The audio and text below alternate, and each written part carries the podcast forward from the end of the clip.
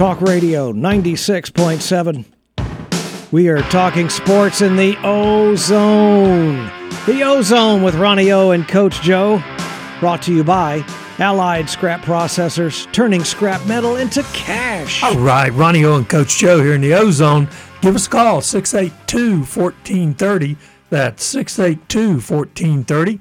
You can join in the conversation because we're talking sports. Or if you're technologically inclined, you can reach us at ozone at hallradio.net. That's ozone at hallradio.net. Well, it's finally here. Football season is here, and the Tampa Bay Buccaneers are going to be here Saturday night, right here on WLKF 96.7 FM, 1430 AM. And the game kicks off at 7:30 against the Colts. They're at the Colts in Indianapolis. Pregame will start at 6:30. Coach Joe, some guy named Brady is supposed to be back this week. Well, that's how you know football season's officially started is when Tom Brady actually uh, shows up and starts throwing those passes. Now, he, it seems like he was gone forever uh, but he was uh, actually gone for 11 days. Cruising on Eric Clark's yachts, one of his fleet of yachts. I believe that's what he was doing a uh, vacation in a luxury resort somewhere in the islands. It's somewhere. not true. okay, maybe he was doing something else then on Eric's yacht. I don't know. but he is back, and they're going to start Brady in this game. So if you want to see a little bit of Tom Brady before the regular season starts against the Dallas Cowboys, uh, two weeks from Sunday, then you sh- should turn in early and uh, watch and or listen here on 96.7. There you go. Know, I thought Kyle Trask kind of had a mixed bag um, in the time he got to play. He did get to play quite a bit, which he has not appeared in a regular season game yet, but we hope that he will. And he, uh, yeah, he got he a lot did of some praise. good things and Yeah. made some mistakes, but it seemed like the receivers he was let down by his teammates on several occasions. There were a couple of big plays that could have been made, and some of those young receivers who probably won't make the team it, didn't come down with with uh, with what I thought were pretty good throws, and the offensive line let him down too with a couple of holding penalties, and they gave him poor protection, which which led to the interception that he threw when his arm was hit, and of course uh, there was a couple of times when guys did uh, make the catches from his throws. And they fumbled, so, so there was. But uh, I was I was tr- uh, about to say that Todd Bowles uh, gave him a lot of praise in his press conference today uh, for for Kyle Trask, and he played a very good game against the Dolphins. I thought he actually brought them downfield, converted on fourth down, had them in field goal range, and uh, the kick went went awry.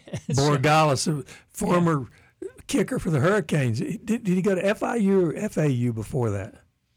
uh, I think they.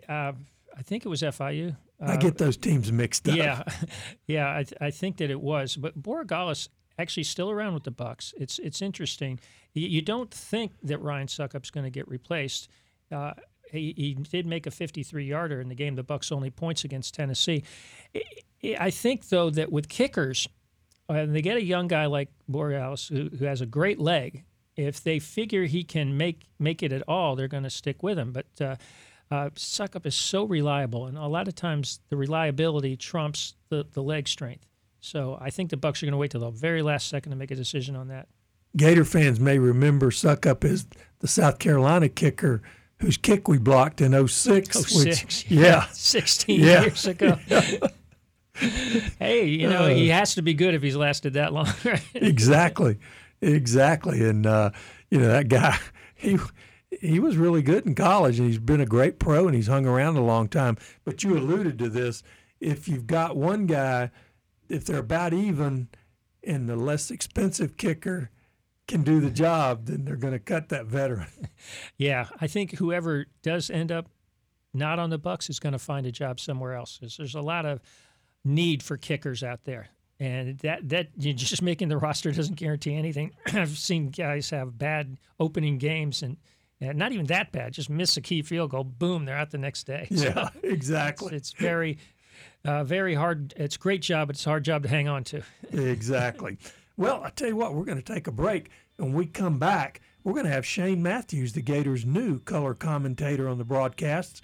And we've had Shane on before, but uh, I think you'll enjoy this. We're getting ready to hook him up, and uh, the legendary Clarkster will get him on the phone. You're listening to Ronnie O and Coach Joe in the Ozone on Talk Radio 96.7 WLKF. This is Marcus Outzen, former QB at Florida State, better known by many as the Rooster. You're listening to Ronnie O and Coach Joe in the Ozone. The Ozone with Ronnie O and Coach Joe. We're back. The Ozone brought to you by Allied Scrap Processors of Lakeland. All right, Ronnie O and Coach Joe back in the Ozone. And you can hear Florida Gator broadcasts on our sister station, WONN 107.1. And the brand new color commentator is with us tonight, Shane Matthews. Shane, welcome to the Ozone with Ronnie O and Coach Joe. I appreciate y'all having me on. Oh, man, we're really glad to have you on. Shane, you were the SEC Player of the Year in 90 and 91. And I'll never forget Coach Spurrier when he came down to our Gator gathering in 1990. Someone asked him, said, Coach, who's going to be the quarterback? He said, I don't know yet, but he said, I'll tell you this whoever it is will lead the SEC in passing. Now, you emerged from fifth on the depth chart to win the job. And I think a lot of that I've heard you say was attributable to the fact that you had played for your dad in high school back in Pascagoula, Mississippi. What do you think it was? Yeah, I mean, I, I've been around football my whole life, so I understood X's and O's very well. Uh, I picked up Coach Spurrier's system extremely fast. I, I was fortunate. I don't have a photographic memory, but I never after I saw a play one time, I never looked at it again. I never studied a playbook in my entire life, really. Uh, when a coach installed plays, I just when they put it on the board, I would see it and I knew what everybody did. So uh, that's why I lasted in the NFL as long as I did because of my mind and um, you know I just thought like a coach. Uh, you know sometimes you know your calling in life is a certain thing. Mine was coaching, and unfortunately, I didn't really get to do it because I played too long. Shane, two things that stick out to me about that 1990 season for you guys was first of all the Oklahoma State game. You know, you guys came out and right away you just marched right down the field. And then I'd like for you to talk a little bit about that game and then maybe the pivotal game in the whole Spurrier era was that game at Tuscaloosa against Alabama. What do you remember about those two games? Well, the Oklahoma State game, as you mentioned, uh, Coach named me the starter, and, he caught a lot of flack from Gator boosters around the state for uh, wanting to start a kid who'd never taken a snap. Uh, but yeah, we, uh, you know, the, I think the thing that, that stands out the most is just how fast we scored in five plays. You know, we hit Ernie Mills on the first play of, the, of the Spurrier era for about a 28-yard gainer. I completed a couple more passes, and then Dexter McNabb scored, scored from about three yards out on a toss sweep. Uh, but it was a huge game. I think it kind of like shocked a lot of Gator fans. Uh, but the the most important victory in game in Florida football history, a lot of people think it's national championship games and things like that, but it wasn't.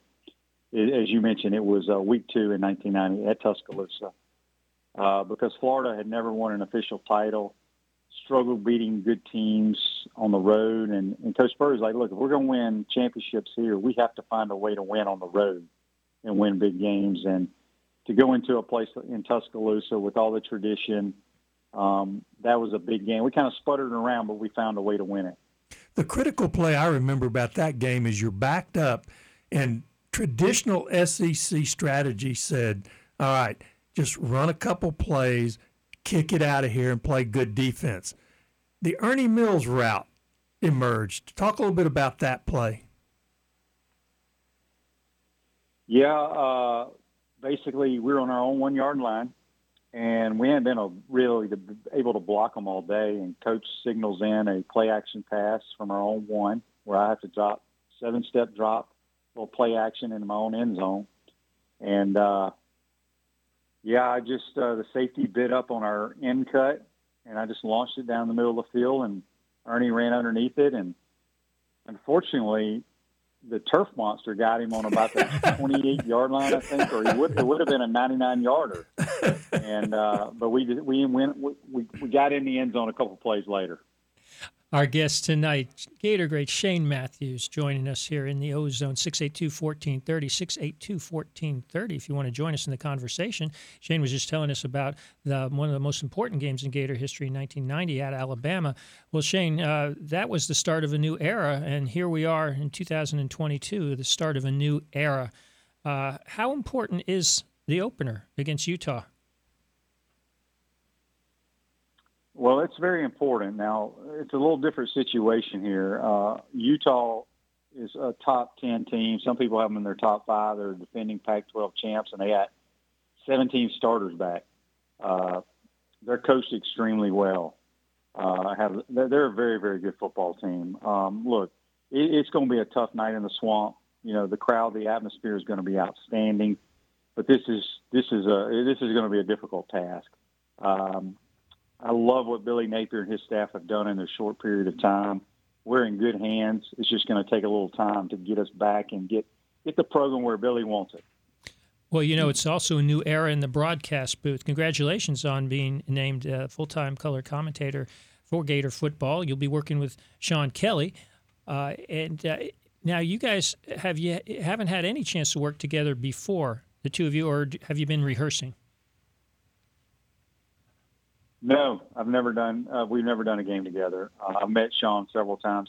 You know, when I see him at practice, but you know, I did all the away games last year uh, with Mick, and we never practiced one time. You know, it, it's easy. The, the, the play-by-play guy, obviously, these guys have done stuff like this their whole life, lives. But uh, I mean, all I got to do is just kind of say what happens after the play is over. So uh, you know, we'll see. Oh, you know, it's like you said, it's a new era. Sean's coming in with a new football coach, a new basketball coach, and we've yet to win a game with me in the radio booth. We're 0 and 5 or 0 and 6. so uh, we, we got we got to play better football. That's what I tell people. Got to play better football. well, you know, Shane, the, the, last time we had you on, we were just talking about this uh, before the show. Was right before the Alabama game last year, and uh, we talked about you know what Emory Jones needed to improve, and and and what the Gators could do against Alabama and going forward. That seems like an entirely different uh, uh, generation ago. I mean, so much has changed just in the last year, and now now there's talk besides uh, the new coach. Uh, you've got a new facility there. Have you had a chance to look at that? Oh yeah, it's it's phenomenal. I've been preaching for the last ten or twelve years that we needed one because everybody in America has one but us and uh, it's going to help us in recruiting. It may not make a big impact this year, uh, but it's great for these athletes. And um, I tell you, it's uh, it's it's phenomenal. You know, it's one of the best in the country, and it's something that we've needed for a long time. Shane, uh, I know you can't talk a lot about what you've seen at practice, but is there anybody? Is there a Shane Matthews that's going to emerge at any position? From the depth chart that we might not have seen play well and star for the Gators? Uh, well, I mean, Ricky Pearsall is is a really good player. Uh, he's probably our best receiver. He's our fastest. He's very elusive. If he can stay healthy, he can make some things happen. Um, you know, I, there's another receiver that I like a lot. Uh, I don't know where he's going to fit in the rotation. I don't know if he'll play at all. Is Daejon Reynolds? I think he's a redshirt sophomore, redshirt freshman out of Georgia. I, I just like his game. Um, but it, it's hard to tell right now. You know, when you practice against one another, it's just it's hard to tell. So we're a young football team. You know, a lot of people just don't realize it, and, and our quarterback is very young. I mean, I love Billy Napier's comment. You know, Anthony's got all the talent in the world, but he's completed three, 33 passes in, in you know, as a Gator that ain't a whole lot. you know, as, as he said in his press conference, Gator, Gator, Gator quarterbacks usually complete 33 in a game. So uh, we'll see. But but but Anthony's got to use his legs for us to have a chance this year. He's got to be a he's an, an elusive runner with great escapability and just he's he's he's dynamic on the run and he's got to run the football this year. He has to stay healthy too. Uh, Jack Miller, he's still out injured. Who would be the potential uh, backup if something happens?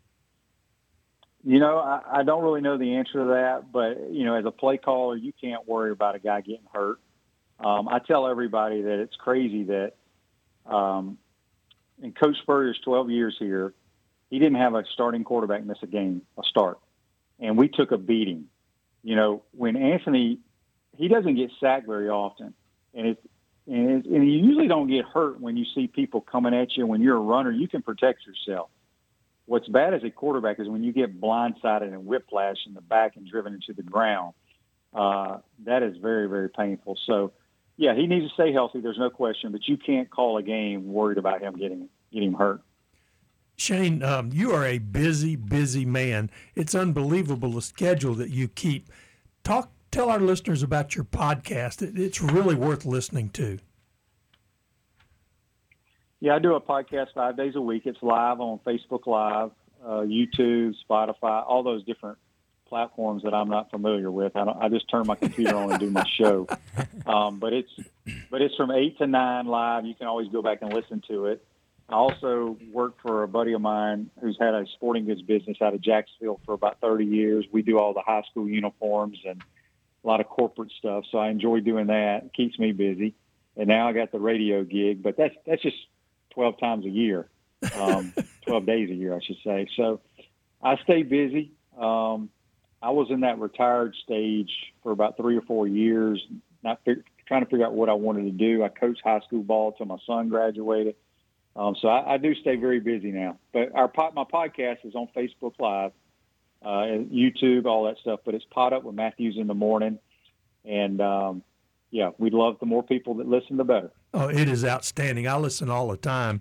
And uh, you talked about getting hit. One of the most intense games. You had a lot of games where, you know, that were important games. One of the most important. Well, I don't know if it was the most important, but it was to me because I despise FSU was the 1991 game, and that was an intense football game.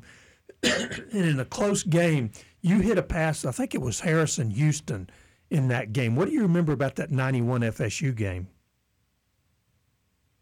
Well, it was supposed to be a shootout, but it was a defensive just, I mean, just a slugfest. Uh, like the second play of the game, I got my left ankle got rolled up and my right knee. And I mean, I, I somehow played through the game. Had to get my knee scoped the day after the game, but it was uh, yeah. I I got kind of escaped the pocket. And my old high school teammate Terrell Buckley, who plays for Florida State, he kind of I don't know why he it kind of came up and thought I was going to run the football, I guess, and it kind of left Harrison open, and he catches it and outruns everybody. But it was uh, it was one of the loudest times ever in the swamp, and, and a great win for the Gators. We're talking to Shane Matthews. Still a chance to call if you like 682 1430, 682 1430. Shane, uh, besides being the color commentator in the Gator Radio Network, uh, also hosts a podcast every morning, a pod up with Matthews in the morning, and is on Inside the Huddle on WRUF in Gainesville every Tuesday. And uh, talking with us now.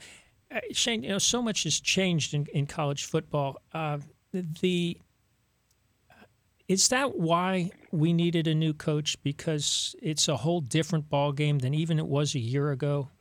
We need a whole, we need this sort of mindset that Billy Napier brings with the army of administrators and, and analysts, as opposed to a few coaches who look at some film and and you know hit the high schools. Yeah, I mean it's just it's the blueprint. It's worked for Clemson, it's worked for Georgia, and it's worked for Alabama. I mean, you look at who's won the national title the last 10, 12 years at all those schools. And Billy knows how it all works. And he knows Florida can, can be one of those schools. We have all the resources. We have the tradition. We have the players. Uh, we, it's just going to take some time. And, you know, I don't think Billy Napier takes the Florida job because he's had opportunities to go other places, but turn them down. But he knows Florida can win. Um, but he had to he had to get what he wanted to be successful, and that was the new facility. Obviously, it was already already in the works, but he kind of tweaked it a little bit to how his, his liking, and then um, obviously being able to bring in all the analysts and things of that nature.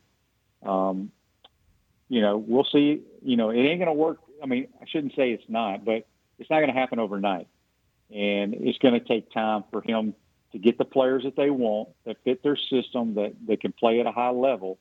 Um, but he is clearly, in my opinion, the, the best guy for the job. I mean, he's outstanding. Shane, we really appreciate your time, and uh, it's always great to have Gator greats on. You certainly were one of the best that ever put on a uniform at Florida. Well, I appreciate you guys having me, and uh, hopefully it'll be a fun year. And uh, if you're not watching it on TV, tune in on the radio and listen to myself and Sean, and uh, hopefully we can win some ball games. Awesome. If you'll hang on the line, we'd like to get a show liner from you, and we appreciate it. Look forward to hearing you. Thanks, Shane. Best of luck in the new gig. Yes, sir. Y'all take care. Thank all, you. all right, you're listening to Ronnie O and Coach Joe on Talk Radio 96.7 WLKF. Talk Radio 96.7. You have crossed over into the O Zone. The O Zone with Ronnie O and Coach Joe coming at you this Thursday night, brought to you by Allied Scrap Processors, turning scrap metal into cash. All right, Ronnie O and Coach Joe back in the O Zone. Man, that was a fun interview with Shane Matthews. He's very knowledgeable, and um, looking forward to his analysis of the Gator games this year and listening to that. I always listen in the stadium when I'm sitting there, have my headphones on, and um, I tell you what, the Tampa Bay Rays have gotten hot. They won six in a row, swept the Angels. Mike Trout hit a couple of shots for home runs, but it wasn't enough for the Angels. You know, not today, but last night, the Rays won a game in extra innings against the Angels, and it never ceases to amaze me that when I was a kid, guys spent a lot more years in the minor leagues. And when they came up, they were refined not only as hitters, but they were also refined in the finer points of the game. They could bunt. They played good defense. Now, if you can hit the baseball, you're coming up. They're going to put you in there, especially if you can hit home runs. Well, the Rays won the game.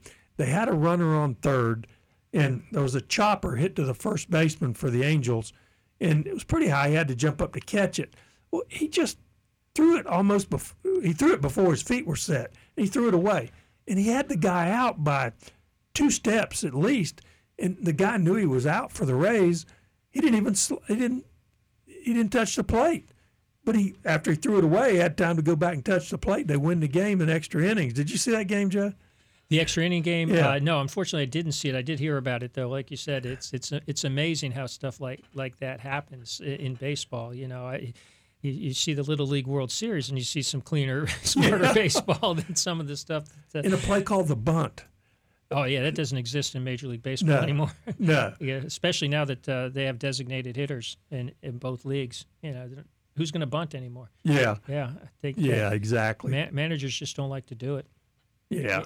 And it's interesting to me because in extra innings, you know, they start the runner on second. Yeah. It would seem like get the guy to third and then and then get him in. Yeah, fly ball wins you the game then if, Yeah. if you're the home team. Yeah, but uh, the Rays do win again today. Uh, four hits for Margot. He's back. You know, with it, it's the Rays are starting to get guys healthy. Wander Franco had a little bit of a setback uh, in his rehab stint, so uh, that that could be troublesome. But they're very much in contention. There's three wild card teams in each league this year. Uh, that's new. So the Rays are currently in that third spot, but they're right right within a game or two of Toronto in the top wild card spot. And uh, uh, within sight of the Yankees now. They they they've halved the gap that was there about a month ago. The Yankees have been playing badly. The Rays have been playing well, and in fact, they'd be even closer, except for uh, they were about to sweep the Yankees last week in a gut wrenching grand slam walk off to lose at Oh, extra yeah. innings. Oh wow, that could that could prove costly if they if they want to make a run at the division. But they're looking more like a playoff team, and they're looking like a very strong offensive team. They're really knocking the cover off the ball right now. Yeah, they wasted a real fine pitching performance from McClanahan Mm-hmm. the other day. They ended up winning. That's I think that's the game they won in extra innings, wasn't it? Do it? Yeah, It was tied like one-one, and he had really pitched a strong game, but he faced an opponent who was pitching a strong game too, and so they he ended up not getting a win. But a win's a win, so there's no such thing as a bad win. Well, it was an important homestand for the Rays. Uh, they were playing Kansas City and they're playing the Angels, and they only lost one game in that homestand. So uh, uh, that that's they've now within seven games of the of the Yankees in the division, and in fact, updated standings they have actually jumped ahead of Toronto in the wild card chase. So uh, they are, and they are, I think, half a game behind Seattle in the Yeah. wild card. So they're the number two wild card right now. just to switch gears for a minute, I heard an interesting statistic today in uh, Penn State. I mean, you think about Penn State, Franco Harris, Lydell Mitchell, Ki-Jana Carter. Uh, they've had some great running backs from Penn State. Saquon Barkley. Saquon Barkley, yeah. He's he's really good. If he stays healthy. Yeah, exactly. Well, last year, Penn State had a lousy rushing attack. Take a guess what the longest touchdown run they had from scrimmage. Oh, I think I know this one. This was from the quarterback too. Wasn't it against Auburn, about twenty yards or so? Seven yards. Seven. Oh, Yeah. okay. Maybe I guess that wasn't a, a, uh running play when I'm thinking of. Yeah. They play at Auburn this year, by the way. I was shocked. game. Seven yard touchdown run, the longest from them. I mean, that's a school that's known for their running attack, and they just they couldn't run it last year. Yeah, yeah, and I think that might have been one of the reasons they struggled struggled a bit because they still rely on the running game. It is what what they're best at because they're not known for being a high flying, great passing team. They've had some good quarterbacks over the years, but uh, uh, but generally, it's like you said, they're known for for running the ball and the running backs and the big offensive linemen. You know, Nick Saban got an extension, which is well deserved. I mean, Nick Saban, I think, is the best that's ever It's done it. It's hard, to argue. Yeah. yeah, he's got a last twenty years. Uh, he's been pretty good, but six or seven national titles. Yeah. well, you know, the thing is, you talk to old Alabama fans, and they're reluctant to say he's better than Bear Bryant. And, uh, you know, here's the thing the Bear was great, but the Bear did not have to play an SEC championship game, and he didn't have a playoff game. People were voting back then. Uh, you know, in 1966, you could make a case that they should have won the national championship that year. They went undefeated, but the Bear had it easier. Plus, the Bear ran the SEC, and you know he didn't play Florida and he didn't play Georgia on a regular basis. Of course, we weren't always great, but Georgia was pretty good most of those times, and uh, they always played one extra SEC game. So they won SEC titles by half a game sometimes because they did they played an extra game. Well, it's it's like what we were talking about briefly there with Shane. It's a different world now than it was then, and even back when Saban was first getting started in the early 2000s with LS, Michigan State and then LSU. Uh, you know, so what the Bear did worked back then, and uh, but to win now, you need to do what Saban does. You know, he seems. You think of how Bear Bryant coached versus how Nick Yeah. Saban coached. Now, there's some fundamental stuff that stays the same, and the organizational stuff, but uh, it's a very, very different world. And and so whether one is better than the other, I think they're the, each the best of their time. Yes, oh, no Yeah. doubt. And both of them, I think, had in common that they were adaptable. I mean, Bear Bryant saw he had to integrate his football team, hmm. and he did. After Sam Bam Cunningham ran roughshod Yeah. over Alabama, and then he went to the wishbone.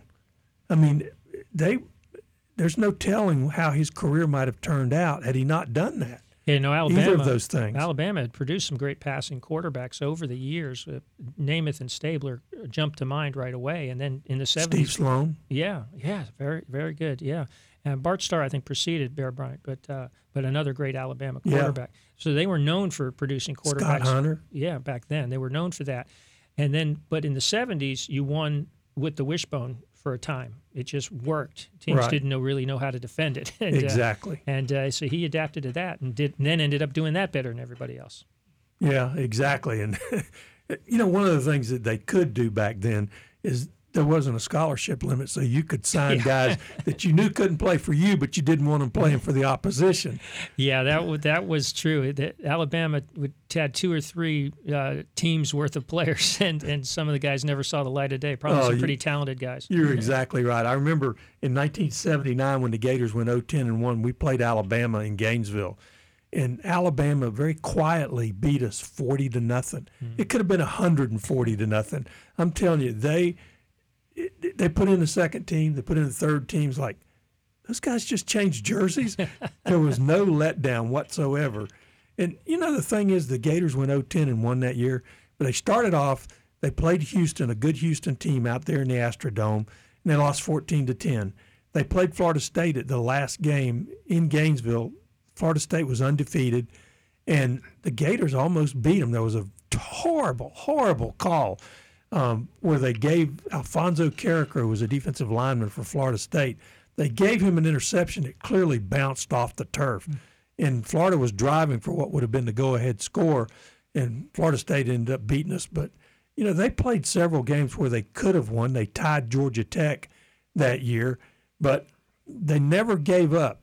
But Charlie Pell sure turned it around after that. He brought in Mike Shanahan as offensive coordinator. And, uh, you know, that wasn't something he liked to do. He was Bear Bryant's offensive tackle at Alabama, and he believed in that running game, but he knew he didn't have it, and he brought in Mike Shanahan that changed the Gators perceptibly. Yeah, long before the days of Spurrier, the Gators learned that the best way to beat these Alabamas and Georgias and all that isn't try to run through them, play their game, uh, the Auburns of the world, but to to pass. And the Gators, when they did it well, when they had Wes Chandler, when they when they were were lighting it up with the great offensive talent like uh, Ricky Nattiel, they were they were winning these big games before Spurrier, and Galen Hall was another Yeah. one who knew how to who knew how to call offense.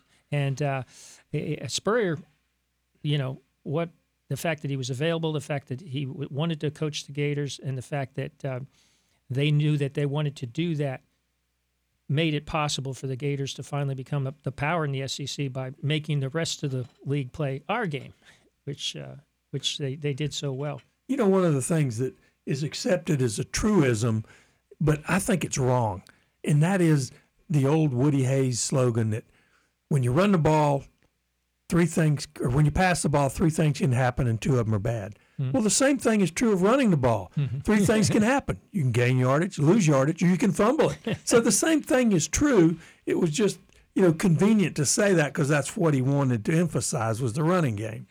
Right. Yeah. And, and those, you know, coaches like Woody Hayes, they had a way of doing things, and they they were not as flexible, and that probably eventually uh, cost Hayes his job. But uh, he was successful. That So his right hook. yeah. So he was successful, but how much more successful could they have been had they been a, a little bit more innovative than that? I mean, if if you've got in in that era, if you had more talent than everybody else, you could just run over them like that, uh, or pass over them if that's what you had. But in this day and age, where the talent, ever since they limited scholarships and the talent got spread out more, so more good teams, more people on on TV, now you have to be more innovative and adaptable, and, and Saban's good at it. And uh, we're adaptable too, including the fact that we have to adapt to this break. But when we come back, we're going to give away $30 to the Lakeland Ale House on our sports quiz here in the Ozone. Ronnie O and Coach Joe on Talk Radio 96.7 WLKF.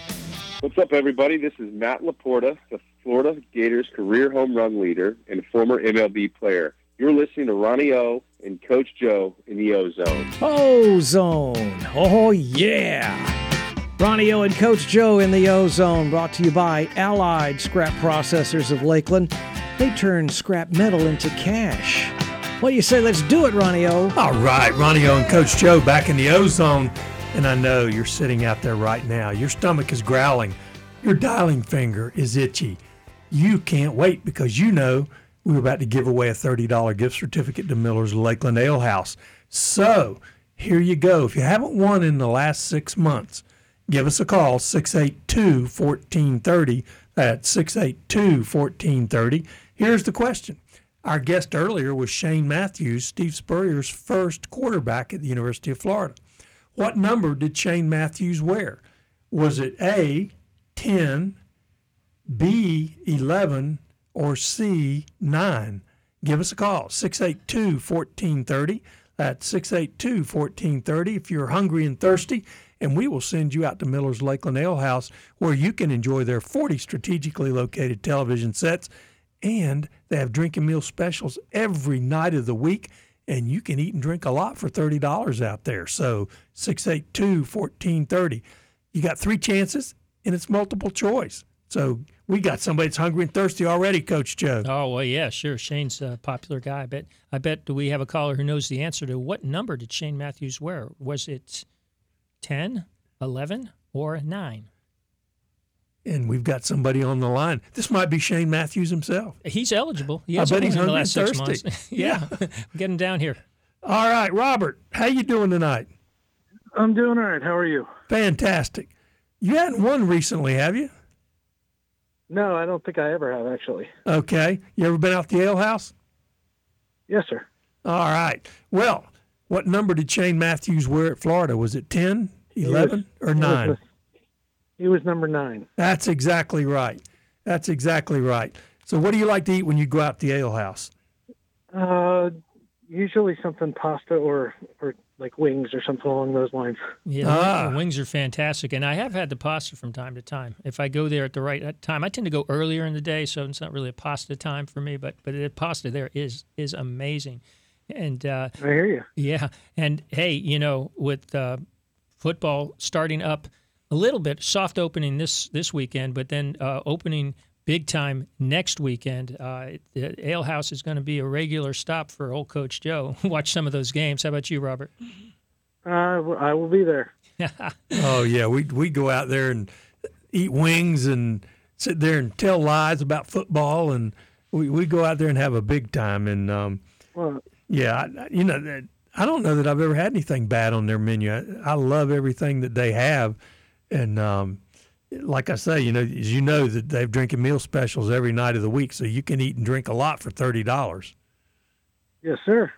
Who's your favorite Well, I got team? four. I got four kids. I got four kids, so Oh, um, you know, thirty dollars definitely helps when you're taking the crew out to work. To, Oh, to good. dinner, so. So, so you get you can feed all the kids this time. You don't have to like tell one of them, no, not you. exactly, exactly. Yeah. Um, and you were saying, I'm sorry, you started to ask me a question. yeah, we're going to ask you. How did you know what number Shane Matthews was?